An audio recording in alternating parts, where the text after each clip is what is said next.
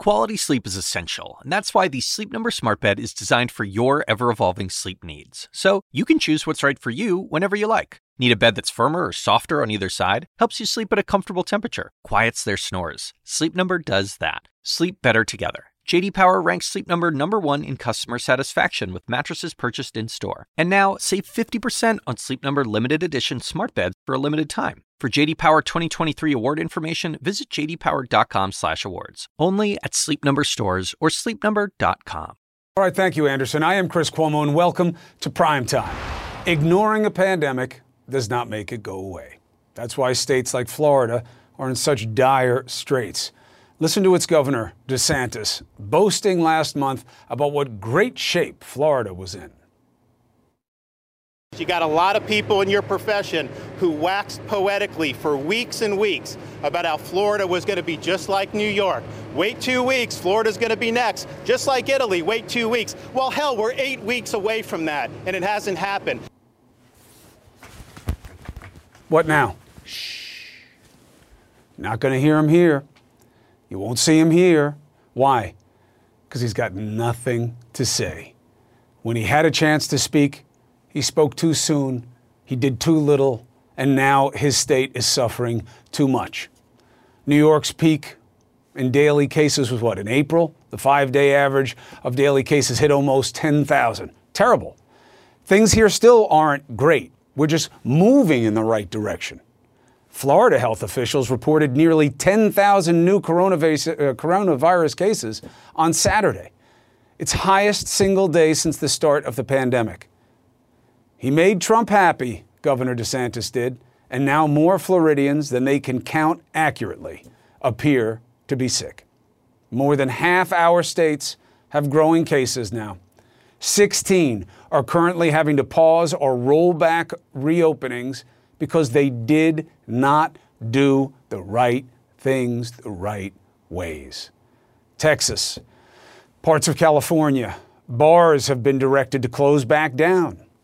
The Secretary of Health and Human Services says the window is closing for us to get this right. Even Pence, who you saw silently by DeSantis' side as he spewed nonsense, seems to be his strongest asset as an ally. Even he is now saying, you should wear a mask. That's good since he's the head of the coronavirus task force. It's bad that he is only saying so now. But the really ugly reality is that Pence still sat there and enjoyed this maskless choir of more than 100 singing on Sunday. It doesn't matter if you're singing songs to the Lord. There is no commandment that thou shalt do stupid things in my name and get COVID. The main commandment, if you care, if you believe, was to love one another as I have loved you. Keep your distance. If you can't, keep your mask on. Wash your hands. At this rate, there is a real chance that quarantine may become the reality for more of us in this country. And for many of us, here's the scary part a second time. It is possible you may see me in my basement once again. Why?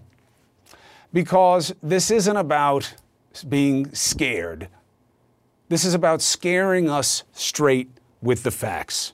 Let's bring in our chief doctor, Sanjay Gupta. You know, I thought a lot tonight about suggesting whether or not we'd see people going in a second time, Doc, and what that would mean for us. But I have to tell you, more and more as I learn, and you and I still have to do our story about plasma donation. Uh, frankly, I've been mm. stalling on it because I wanted it to get the attention it will deserve, and we have other big pressing issues in the country.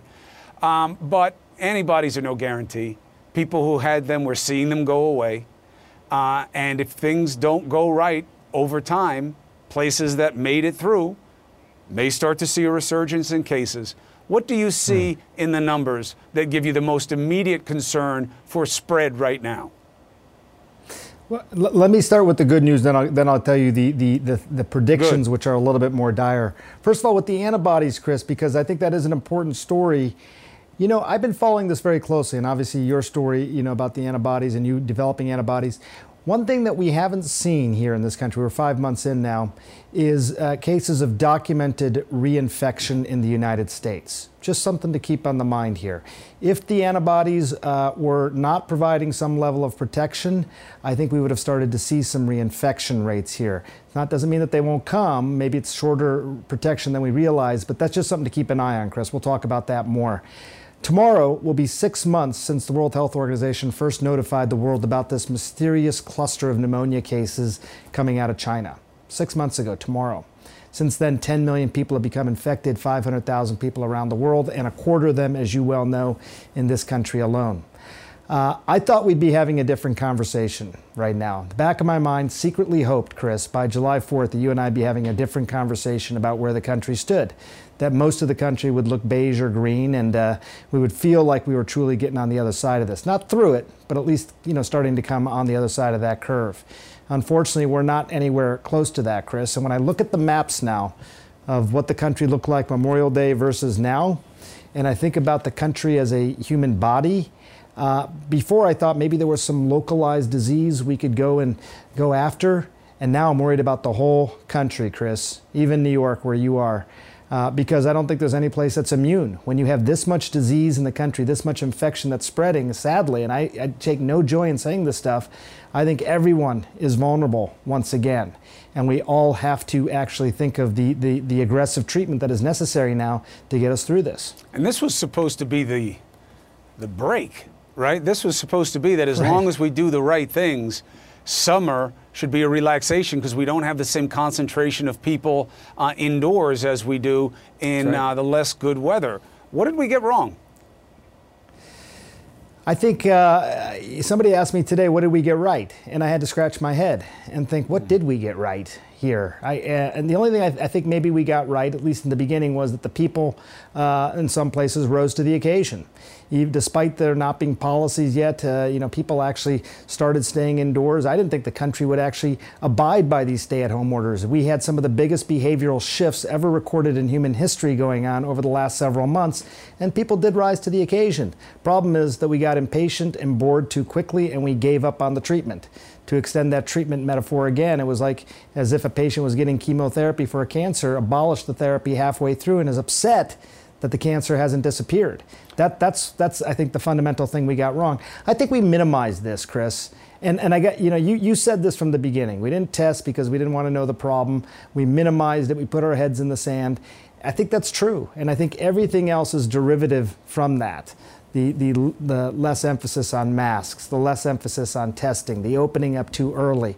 It all came because we didn't take this seriously, despite what we were seeing in other places around the world. You know, I remember when we were looking at Italy you know, and obviously that's where my blood comes from, and uh, it was a little bit embarrassing to see them getting slapped around by it by not paying attention.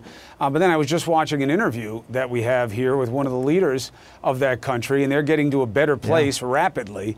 And they said once we knew what it was, we stopped playing games with the truth.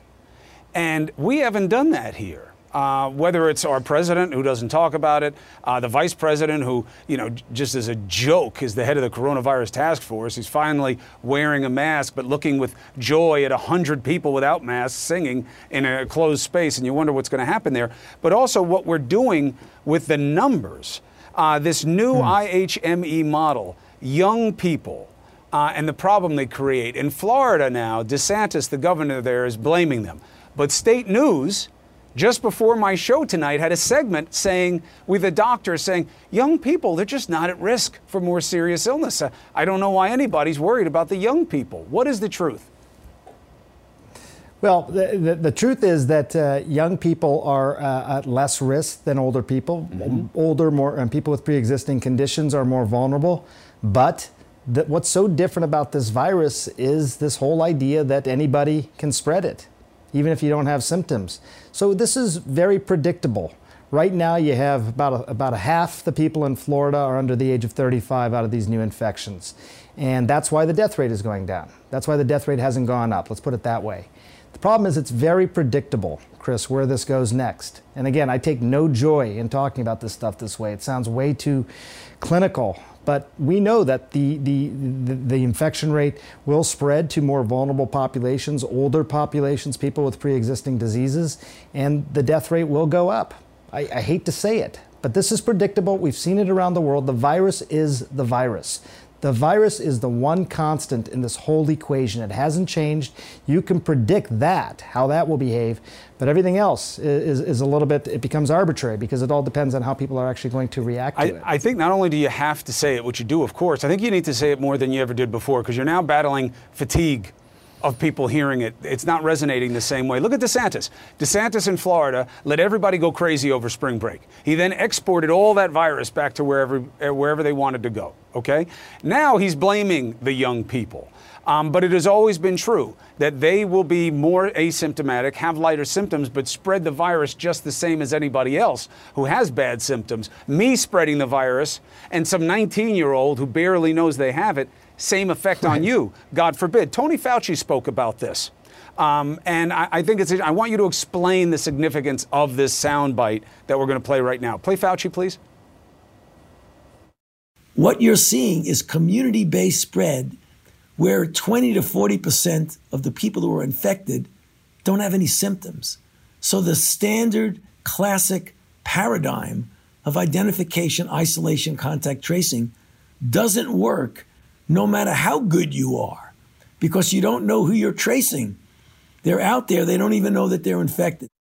What does that mean? That, he, what what uh, Tony Fauci, Dr. Fauci is saying there is this idea that unless you have adequate testing where you can actually test asymptomatic people, you can do what's called surveillance testing, then the entire rest of the system sort of breaks down. In typical scenarios, typical sort of viral outbreaks, people likely have some symptoms. If they have those symptoms, hopefully, more likely than not, they're staying home and not spreading it. This virus, the fact that it spreads asymptomatically the way that it does, changes everything. Not only does it do this, uh, what Dr. Fauci is saying is 40% of the spread probably comes from asymptomatic people. So you've got to be testing widely to find those people who, wow, I didn't know I have the virus. I have this. This is a surprise to me. You got to find those people and get them isolated, find out who their contacts were. It's laborious work. And the thing is, if you're getting over 40,000 new infections a day, it's not just laborious, it becomes impossible. Mm-hmm. You can't hire a sector of society large enough to be, to be able to actually do that. And Chris, you know, the, the other thing is we've known this for some time, right? This is not new information. What Dr. Fauci is talking about in terms of asymptomatic spread has known, been known since late February.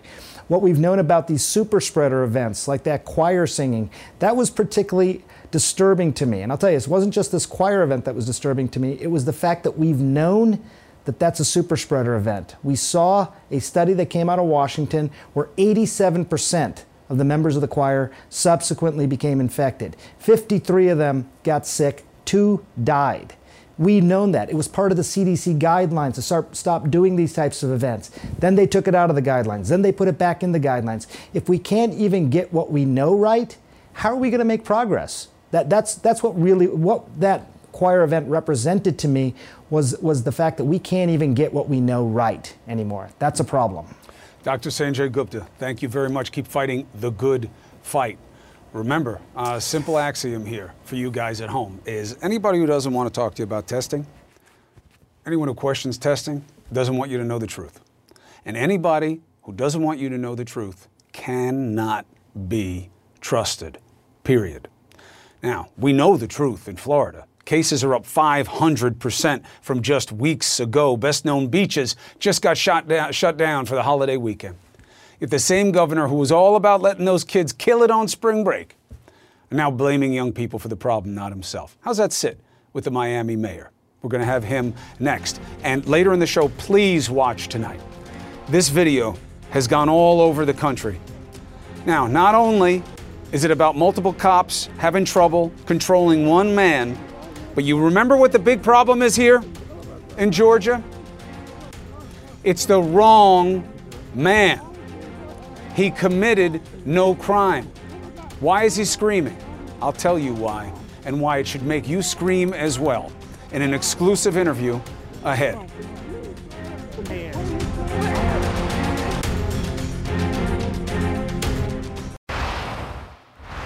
I see your messages. I watch them during the show. Please don't tell me that Florida's crisis is about how much they're testing. It's about how many people they're finding out are sick. And the rate of sickness is going up, okay? Here's the fact the positive rate of the testing they're doing is now up to about 15%. Context The World Health Organization says governments should try to keep that below 5%. Now, I'd like to say, and here's the reality look at the hospitalization numbers, because that's not about testing, that's about sickness, right? That's the best metric. They won't release them in Florida. Think about that. That leaves local leaders like Miami Mayor Francis Suarez to make the tough decisions on a community by community basis. It's good to have you back on prime time. I wish it were for a better uh, reason. I'll be honest. I'm surprised by the slide uh, in that state. What are you seeing in the communities that you can control right now? Well, we're seeing is precisely what you're saying, which is uh, this last week alone in Miami Dade County, we had close to 7,000 new cases. We broke two records, one with 1,500, which is three times the high water mark in uh, late March, April, which was 500 uh, for one day, and then another day with 2,000. That's actually 2,100 cases uh, for one uh, individual day, which is four times greater uh, than the high watermark that we had in late uh, March, early April. So uh, we, you know, we inst- instituted, as you know, Chris, last week a mask in public rule, and just today I announced. stiffer penalties for businesses that are breaking the rules and not abiding by the rules. for a business that doesn't abide by the rules, are going to be shut down for 10 days for the first instance, 15 days for the second instance, and 30 days for the third instance. Uh, what are you hearing from your health officials and the hospitals in different communities. Uh, my understanding is that you're seeing more hospitalizations, more strain on the system. I can't give you a statewide number because DeSantis won't release them. But what are you seeing in your communities?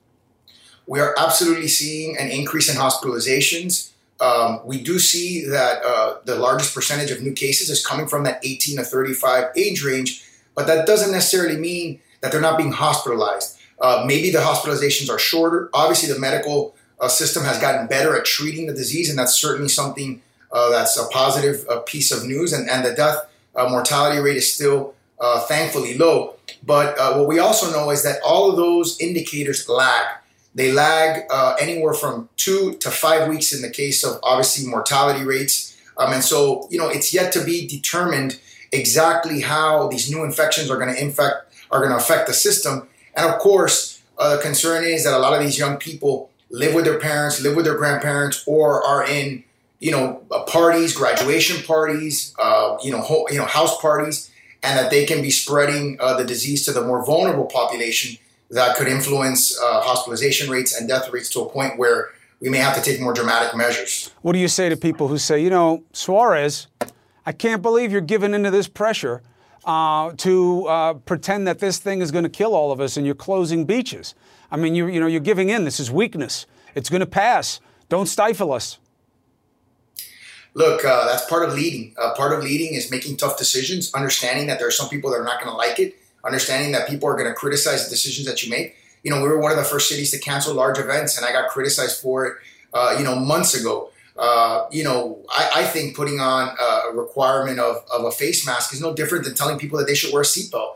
I mean, you know, if you wear a seatbelt, it's not a guarantee that if you get into a bad accident, you're going to be you're going to come out of it alive, but it certainly increases your chances. And all the studies show that having a mask in public, wearing a mask in public, increases your chances that you're going to be able to prevent yourself from getting sick. Mm. And so that's why we that's why we require it. It's not because we want to take away people's freedoms or their liberties or be onerous. It's simply because we want uh, to give them the best opportunity to be healthy for them and their families, and that's right. why that's what we're doing. And the seatbelt, you know, the argument about that was, "Don't tell me how to protect my life." Masks are about protecting other people. Uh, you may not even know you have it. Uh, do you believe that the governor uh, should be releasing the statewide data and should be putting in effect a statewide mask mandate? Look, if, if he would ask me from my perspective, I would recommend that he do that, that he do put in a, a statewide uh, mask mandate because the number of new cases in the state is even worse than in Miami Dade County. You're talking about 9,500 uh, this weekend uh, and a few days where you're you're close to 9,000, which is you know, a 7x multiplier from the high water mark. In the case of Miami, we're, we're still significantly up, but we're about 4x uh, from our worst moment. So I would recommend it. Um, I think it's the prudent thing to do in terms of the hospitalizations. Um, that was done by county order. Um, and we get the hospitalizations every single day. And I would recommend that he do something similar for for the state. Hmm. So he gets the hospitalization statewide. I'm sure he's in, in contact with the hospital administrators. I know I am. I spoke to spoken to hospital administrators uh, twice today, um, and they are definitely uh, telling me that uh, we're getting closer and closer to that capacity limitation. Well, I'm sure he's getting the numbers. It's that he doesn't want other people to see them. But what he's missing in that is he's being too self conscious about it because if people know the numbers statewide, it will spread the urgency and that helps contain the spread of the virus. Mayor Francis Suarez, uh, best of luck to you there. You will always have this platform to make the case of the state of play in your own state. Thank you, Chris. All right. God bless. Be well. God bless you. This is a year of astonishing change. Uh, history will take another big step forward. Okay? The last state in our union is finally ready to leave the Confederacy where it belongs, dead and in the past. Details ahead.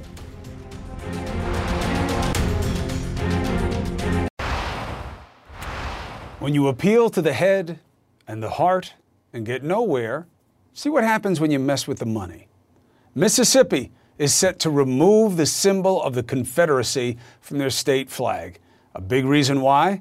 Politicians act out of fear of consequence more often than they do out of good conscience. Major organizations made moves that could mean money. Walmart taking down the flag outside its stores. The NCAA and the SEC announcing no championship events in Mississippi until the flag was changed. Now, once the governor signs the law, no state flag will bear that symbol in this country. The Confederate battle emblem has been a part of the state flag since 1894, three decades after Lee surrendered. The move comes amid a growing reckoning with racism in this country. As quickly as opinions are shifting, remember, it was only in 2001 when voters there decided two to one against changing the flag. There is hope. There is progress, even in a time of chaos. There's also developing news in the controversy over what the president knew or didn't know about the possible Russian bounty on American troops. Was the warning flagged for Trump? Does the warning matter? We have a congressman on the House Intel Committee, himself a former Air Force B 1 pilot. What does he think of the situation? He's here. Next.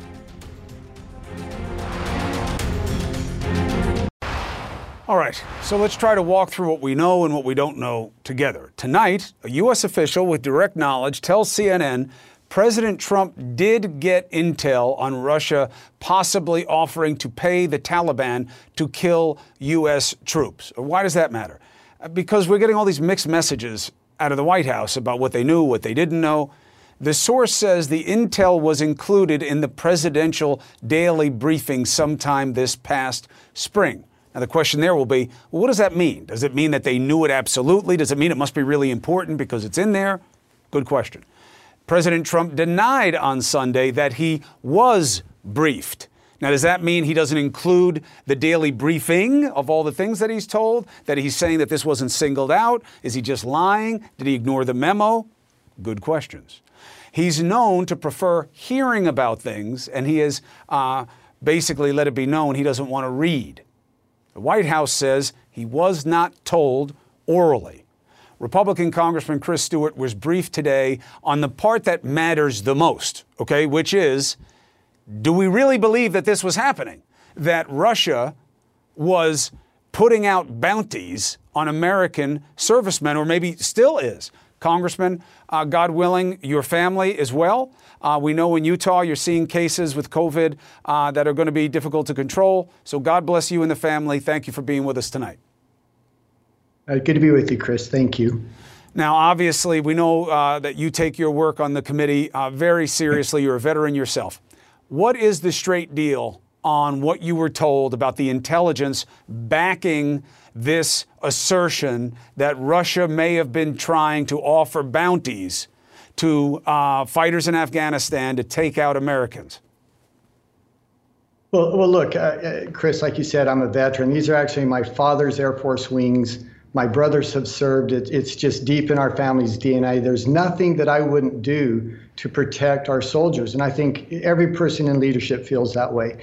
The truth is, is that we don't know. Uh, could Russia have done that? Absolutely. Russia is not our friend. They're not an ally. They seek to harm us. They seek to diminish us and diminish our role in the world everywhere, but particularly in a very vulnerable spot like the Middle East. So, could they have done that? Absolutely. Do we know they did that? We just don't know yet, which is why the president and other senior leadership haven't acted or done anything on this yet, because once again, Chris, we just don't know. We're trying to find out for sure. But this is something that goes back a long time, too. This isn't something just popped up in the last few weeks or the last few months. Some of this intel actually goes back for several years. Okay, uh, but when you say they could have done it, it are you just saying that because they don't like us, or did they present you with information, obviously without betraying what you were told specifically, but that they actually have intelligence that leads to some level of confidence that this was actually being done? Well, I wouldn't phrase it level of confidence that this is actually being done, but I would say a level of confidence that it was a possibility. It was something we need to keep our eyes out, something we need to try to inform ourselves and, and to discern you know, accurately, is it true or not? But look, there are hundreds, maybe thousands of cases like this where we, we know we're fed intel, we see warning signs, we see something that's concerning. We don't know if it's true or not. We, we keep looking, we pursue it. Some of them turn out to have veracity, be accurate. Many right. of them don't. It's just this ongoing battle that we have to try to keep ahead of threats like this. Well, once again, uh, really clear Russia, would it shock me if they did this? Absolutely, it wouldn't. Okay, uh, that's the part that matters to me. Uh, I know you have your guys monitor what we say on the show here, so you know what the context is. I haven't been running with the ball of I can't you guys believe you guys didn't do anything. I can't believe you didn't do anything. I've been watching this to see if it's true or not. Once we know if it's true, then you better be doing things before I have to ask you about it. So that's the part that mattered to me. Now to the secondary part of this, which of course involves the president. Well, well, make, go ahead, go ahead, Chris. Go ahead, Congressman. Go ahead. Well, it, it's just it's just this idea that, of course, we would want to know if it's true or not of course. first. Of course. We don't want to confront nations or, or Absolutely. being, you know, uh, invading another country until we know it's true. Absolutely. Agree 100%. God forbid you ever do it any other way. We're on the same page. Now, if it mattered enough for the DNI to put it in a daily briefing for the president, is that something that he should be aware of? Yeah, that's actually a great question, and I, and I think it deserves an explanation. Everyone calls it the presidential daily brief, but it's really an executive daily brief. It's not just for the president, it's for many people in government. All the cabinet secretaries get it. Many of the senior people see the daily brief, so it's not just for the president. The other thing is, it's not just a one or two page synopsis. The actual daily brief might be 40, 50, 60 pages, and, and, and that's on a daily basis. And from that, once or twice a week, maybe more often if necessary, but a couple times a week, they'll take out the most urgent, the most credible, and they will brief the president on those things. But no president sits down and reads the entire daily brief every day. It's just too much. No president has ever claimed to do that. It's too much. It's just here's a list of things we're worried about. And a couple times a week, let's talk about the most serious ones. And this one just never reached that level of credibility that they briefed it to the president. So you believe that the president was never told anything about this threat by anybody? Well, I'm certain that's true. I mean, they've been very clear. Director Ratcliffe, uh, the CIA, the president, the vice president, the uh, Robert O'Brien, the NSA, everyone around him has been very clear that they did not brief this to the president or the vice president. And you're okay that they didn't, from what you learned today? You're okay that this wasn't yeah. given more priority in a briefing to the president or the VP or the White House? Yeah, yeah, because again, it just didn't reach the level of credibility. And by the way, here's something that I think would back that up for you, Chris. It's important to know. Nancy Pelosi had this presented to her as well in much the same format. So did Adam Schiff all of us did. It was in the general intelligence analysis that we were seeing on a daily or weekly basis. None of them picked it out and wanted to pursue it either. It was just one of many things that they were concerned about. I take you at your word. Until I have better information, that's the state of play on this. I'm not going to play to any hype. I would, like, We got enough problems uh, that we know are real and urgent and happening right now. Yeah. When we get more intel on this, if I get it, I'll call you and let you know. If you get it, I know you'll come on and make the case to the American people about what it means. No reason to make up fights. Congressman Chris Stewart, thank you for being with us. God bless you and your family at home. Uh, hopefully, you get COVID under control. All right, thank you. Be well. All right, now I know this video from Georgia. Again, I, don't buy into this. This may not be easy to watch. Don't watch if you don't want to. If you do not look at the reality in the face of what is happening too often in this country with black people and police, we're not going to get to a better place. Please look at what happened. You do it! Oh, Jesus. Oh, my God. Oh, please. Put your hands. Now, a couple of things. You're going to hear that described as a training move, all right? Again, i i these officers are not doing things the way that they could do, that they could be trained to do. You got three officers. That's the way you have to control one man. And by the way, wait until you learn more about what these police had every reason in Valdosta, Georgia, to know was going wrong in real time. And yet this still happened. Antonio Smith is that man yelling. And you know why he's yelling? He's yelling because they hurt him bad. And he is still hurting. You know how I know? Because as scared as he is and as broken as he is, he's going to be on TV right after this break for the first time because it matters that much that you know why this was wrong and how he feels about it. Next.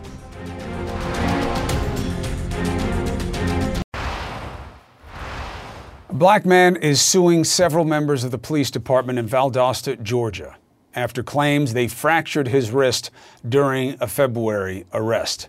Antonio Smith says his rights were violated by officers after they mistook him for another black man with active felony warrants and used unnecessary and excessive force to detain him. Here's a clip of what they did to him.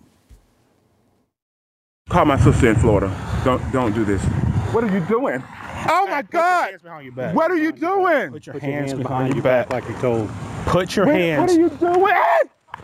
Oh Jesus! Oh my God! Oh please! Put I your wasn't hands. doing anything. Oh my God! Three cops. That was the only way to get him to comply? Three cops. You know why he's screaming like that? His wrist is broken, badly, and you'll see it for yourself.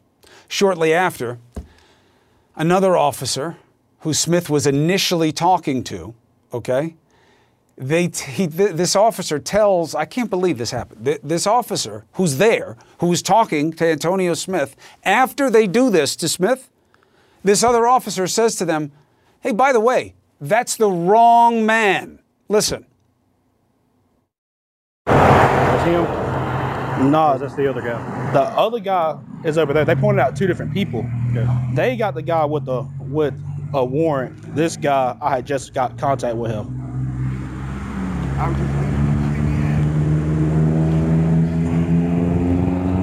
thought this was wrong with the warrant. No, that's why I was trying to. No, because there's two different people. That's why I was trying to figure out if I had missed something. He told him to put his hands behind his back. Why didn't you tell me something? I thought he was the one with the warrant. Look, whether he was the one with the warrant or he wasn't, they've got to be able to do their job better than this. We are better than this. The police chief admits there was some miscommunication during radio traffic. Yeah, no, no kidding. Antonio Smith joins us now for an exclusive interview. He's uh, joined by his attorney, Nathaniel Haugabrook. Counselor, uh, thank you very much for being with us. Antonio, we were talking a little bit about uh, what you're dealing with before the interview.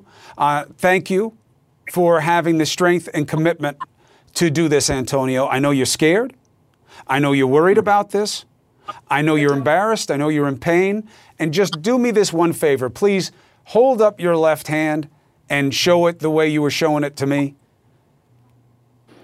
All right, now everybody can see. You see that lump on the outside of his wrist? He broke his wrist. Antonio, was your wrist like that before this happened that day?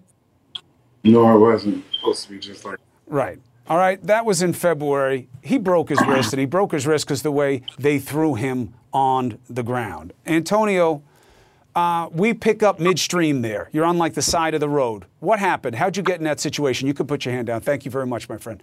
What happened? Actually, I was um, coming coming back from the store, waiting for my sister to send me some money, like she always do.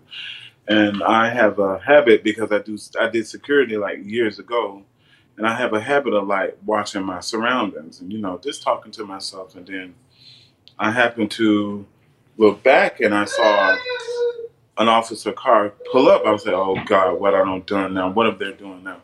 So you know, I just stood there and he the one that came out, which was a black fellow, a black officer, came up and you know he was kind of kind of like look he was kind of like jittery, like like jumpy, like okay, where's the rest of them? But okay, so I say, what's going on? I say I haven't done anything. You can watch, um, go back and watch the camera because I had already picked what there was what was going on because they was watching me and plus I don't know what else we're going about. Anyways, he stopped me and we did the procedure of the the ID and everything, and all of a sudden, all of a sudden, They told, I told them what I was doing. Oasis Songs right here next to the uh, El I told them what I was doing. I was waiting for. pretty much. So you're com- you're saying to him, I was waiting for money from my sister. I wasn't panhandling. I wasn't doing anything wrong. And is he? And then you give him your ID. Then what happens? So he runs it down. So um, all of a sudden, I happened to glare back, and I saw a couple more running. I don't know how it went, but a couple more running, and I kind of got terrified. I said, said to myself, "Oh my God, it's one of these days where they're gonna probably arrest me and take me off and probably won't find me anymore. That's that's the thoughts that I had because I know how the cops, the law system there is.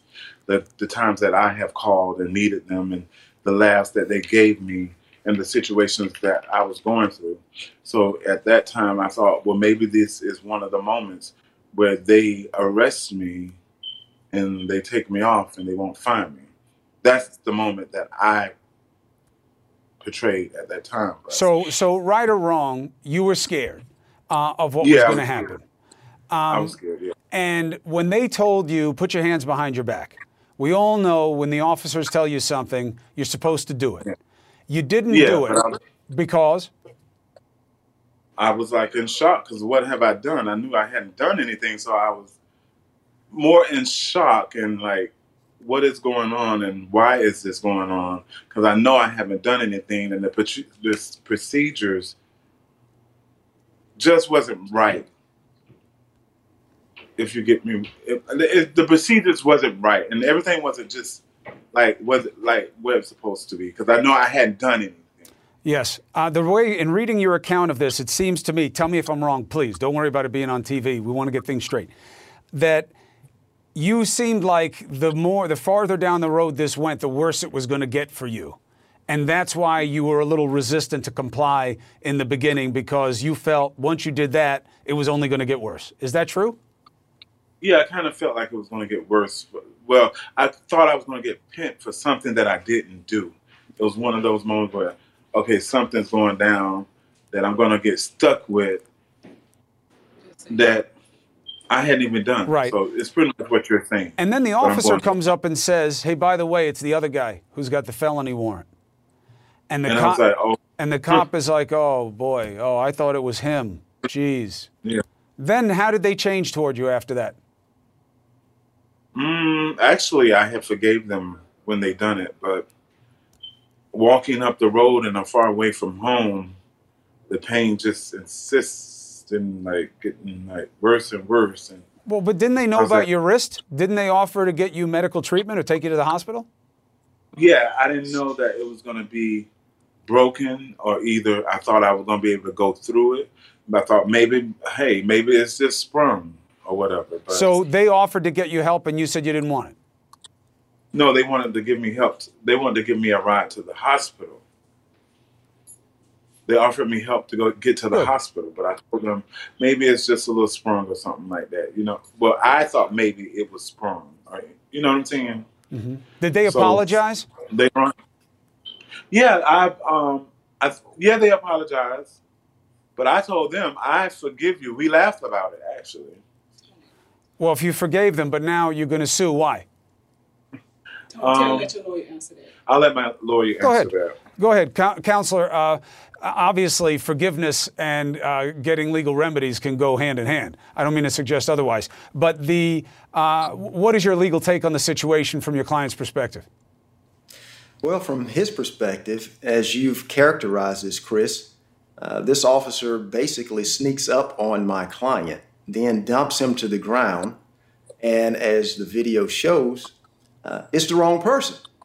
Um, there was no reason for this particular officer to even t- es- to make the uh, to cause the case or this situation to escalate to the point that it did. The first officer, as the video shows, is having a pretty normal conversation with Mr. Smith.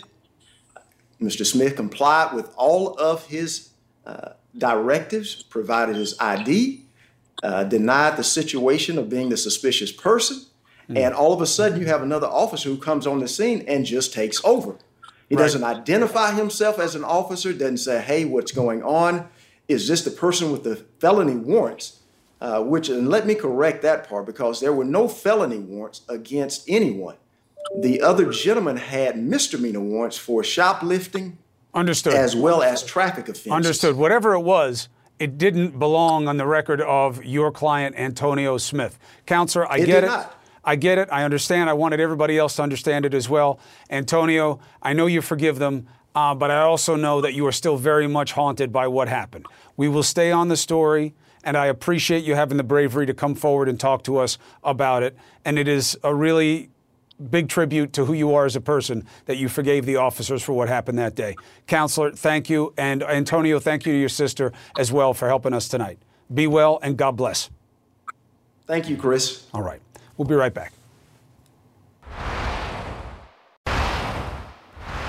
Thank you for watching. Favorite part of my night, introducing you to CNN tonight with the upgrade, Laura Coates.